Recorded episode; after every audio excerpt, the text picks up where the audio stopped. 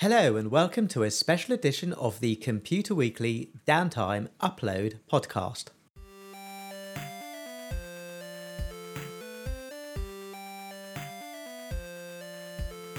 I'm Cliff Saran, and I'm joined today by John Sheridan and Nicola Welsh from the National Archive. The topic of today's podcast is semantic data.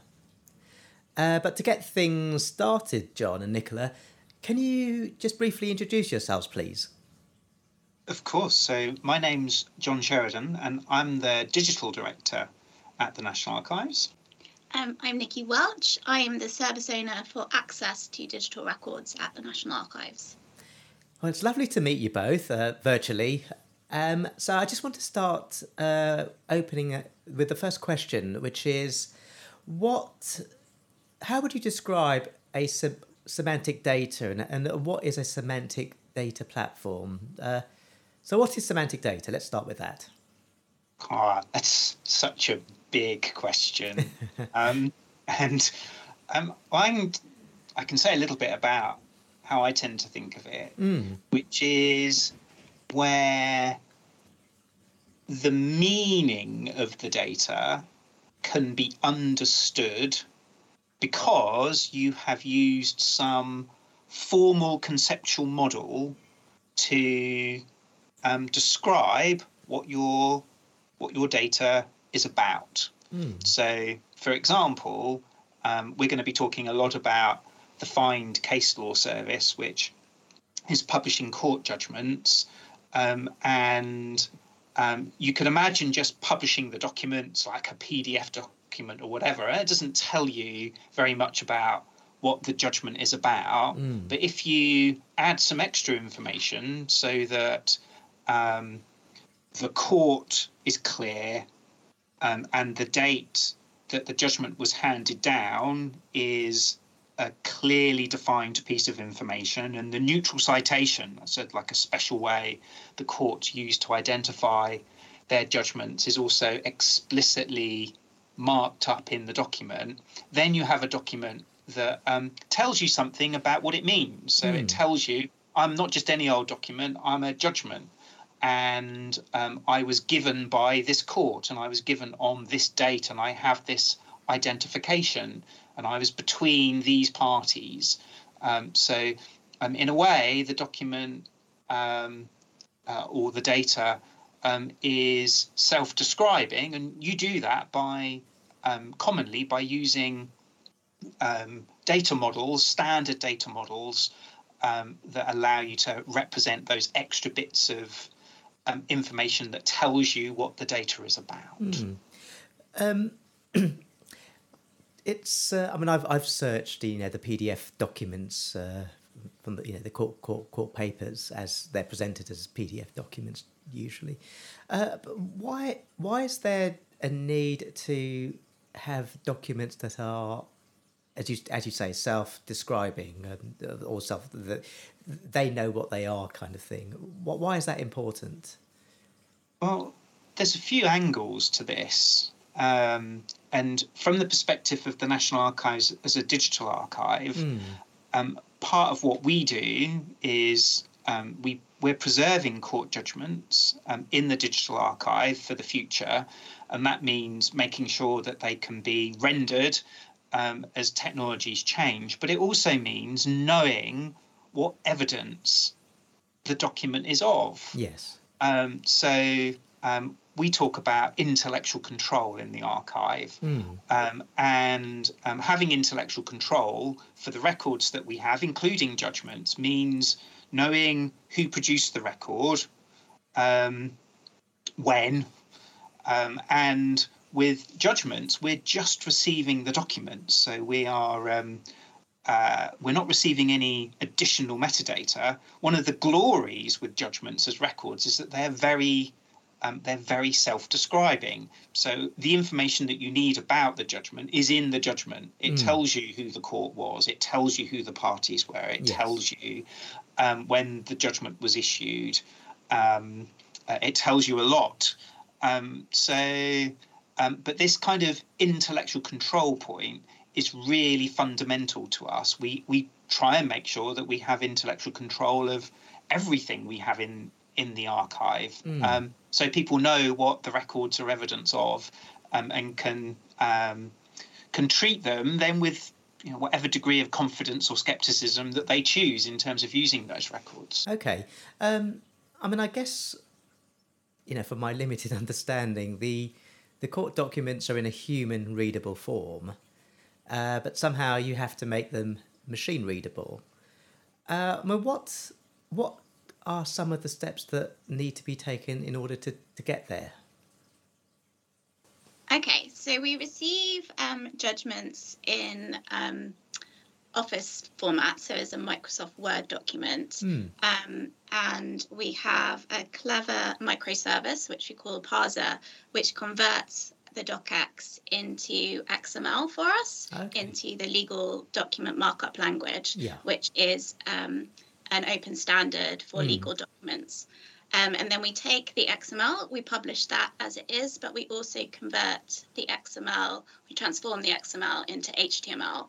Um, and that's what you you would usually use as a human user of the Find Case Law service. You'd be reading HTML, mm. and as a data user or as another service, you'd be consuming the XML. Along, I mean, along with the microservice, there's there is some kind of a database involved, I guess, to make this thing sort of searchable. Uh, I mean, how did you decide on what database to use, and why is uh, you know one database more suited to this kind of information? The um, the XML that that previously was Word files, doc docx files. So the find case law service was um, not our first go mm. with working with um, legal documents. Yes. So we've had um, we run the government's legislation database, a service called um, legislation.gov.uk, and we've been involved with um, working with um, some of the issues around legal documents, legislation, and now court judgments for quite a long time. Mm. So we had a pretty good idea from the get go about the model that we wanted to use for representing the judgments that we wanted to align the data model with mm. what we were doing with legislation. Um, and it made sense to align the technology as well. So um, uh, we've used um, a, a, database um, called MarkLogic for legislation.gov.uk mm. all the way since 2010. Oh, okay. So we've used that for over um, over 12 years, mm. and we have a pretty good understanding about what that's good for, um, what it does really well. Um, and it was a relatively straightforward decision to decide to use the same technology that we were using for managing our legislation documents for court judgments. Um, so we chose to use MarkLogic for storing the hmm. judgments um, in the legal document markup language. Um, MarkLogic's also um, providing us with the search. Um, so one of the nice features is it gives us a database, but it also gives us the search engine. Yes. Um, and it also allows us to manage um, the the documents as data mm. and data that we extract from the documents. Um, so like semantic data, it allows us to manage that as well. Okay. So um, it gave us one kind of um, MarkLogic database. We can mm-hmm. store the documents. We can store the semantic data that we extract from the documents, and we can use it to run our search. Um, and it's technology that um, we were familiar with as an organisation, and that we we felt really confident um, would work in this context. Yes. Um, I mean, it's interesting. I mean, you're you're, you're the National Archive, um, and you've been using this piece of technology, you know, twelve years, right?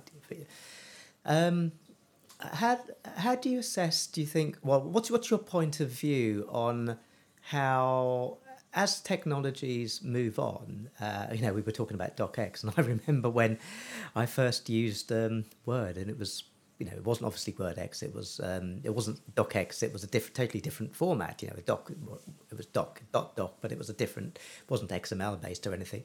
So file formats change, you know, as the industry evolves. Um, and h- how do you look at where, in order, h- how do you assess how to make things work in a way that it would be compatible in the future? You know without you know you can't obviously predict what the next big thing is going to be or where you'll be moving next.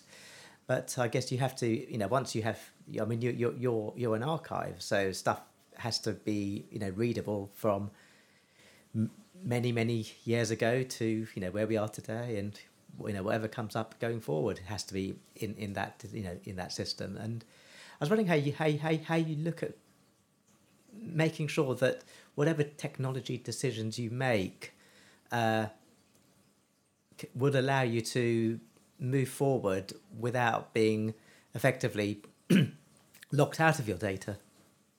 So I'll perhaps have a go at talking about that in general terms, yes, and then Nikki yeah. might um, unpack some of the particular issues that we run into with um, with judgment. So, mm. from the perspective of the digital archive, I suppose we tend to like we use technology for preserving records mm.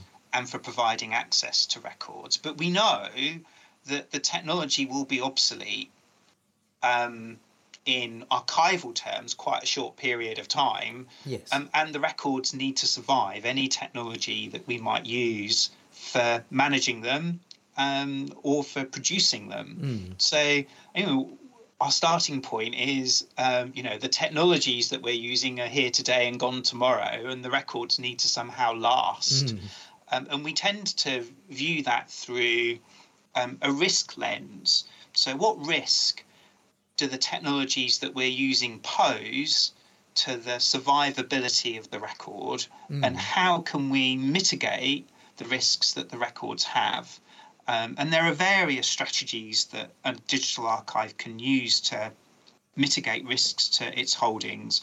One is migrating the content from one format that might be um, difficult to produce into a format where you may have a bit more confidence in um, the survivability of the information. Now, um, Word is an interesting format in terms of what risks you have with content that's in Word documents. Um, on one hand, um, uh, it's quite a pervasive format, so it's very widely supported, and you can imagine the software um, that um, is um, that we'll see in the future will continue to have the ability to support Microsoft Word Mm. for you know, a few decades to come. Mm. Um, on the other hand, um, uh, what you see on your screen when you access a Word document and what is in the file, Mm. um, which you might imagine is the same, can turn out to be in reality quite different. Um, Yes. So perhaps Nikki, you could expand a bit on that in terms of the issues that we've been grappling with with um, with judgments and producing surrogates. Yeah, so I think surrogate creation is really the key to providing access to digital records, whatever format they originate in. Uh, sorry to stop you there, Nikki. Um, what is a uh, surrogate? So, a surrogate in a digital archive sense is just a new version or a new format um, which takes the original document and takes it into a format which is more suitable for the purpose for which you are using it. So, for example, um, when we're building digital services for the web um, and you're accessing it using a web browser, um, HTML and CSS is the perfect combination for that particular use. Um, and we've already talked about um, converting the docx to XML um, as a data standard. So for judgments, we, those are the surrogate formats that we're talking about. Um, and they're really useful for presenting this information to the different audiences which are going to be consuming it. Okay. Uh, so, so, so finally, I just wanted to ask um, both of you, what, what are you sort of working on now and what, what are your plans going forward? In So the- the Find Case Law Service, it's a really young service, so we're still in alpha. Um, and um, whilst we've made a really good kind of first step in terms of setting up a publishing pipeline, well, bringing the judgments into the archive and preserving them, but also setting up a publishing pipeline um, for representing uh, the judgments as semantic data and making them available for reuse, we're still really in the foothills of what we can um, um, express about those documents and what they contain, um, whether that's citations to other documents or to other judgments, other pieces of legislation, or the role that different portions of um, the judgment um, have. So, um, this part of the document is setting out the facts of the case, this part of the document um, is telling you what the conclusion of the court was. So, documents are very rich, um, and um, uh, one part of what we're trying to do, um, perhaps Nikki can say a bit more about, is um, uh, um, expose a bit more of that richness um, uh, and make the documents easier for people to work with. Mm. Yeah, so I think um, the next the next step for the case law service is to integrate it um, with another microservice, which we're calling the judgment enrichment pipeline, mm-hmm. um, and that will mark up um, other cases which are cited within the judgments and pieces of legislation um, which are linked to within the judgment. Um, and that will help users navigate between related judgments and related pieces of legislation which are published on our um, sister service legislation.gov.uk. Um, and we're also going to take that enrichment and create um, RDF from that. Mm-hmm. And hopefully, hopefully that will provide another point at which we can query the data um, and see the relationships um, between the judgments and between these data points kind of take on a kind of new new level of meaning. Um, so we're we're just um, starting that now, really. Okay. And it's a it's, it's exciting kind of new phase for us. So you just missed me with an acronym there. What is RDF?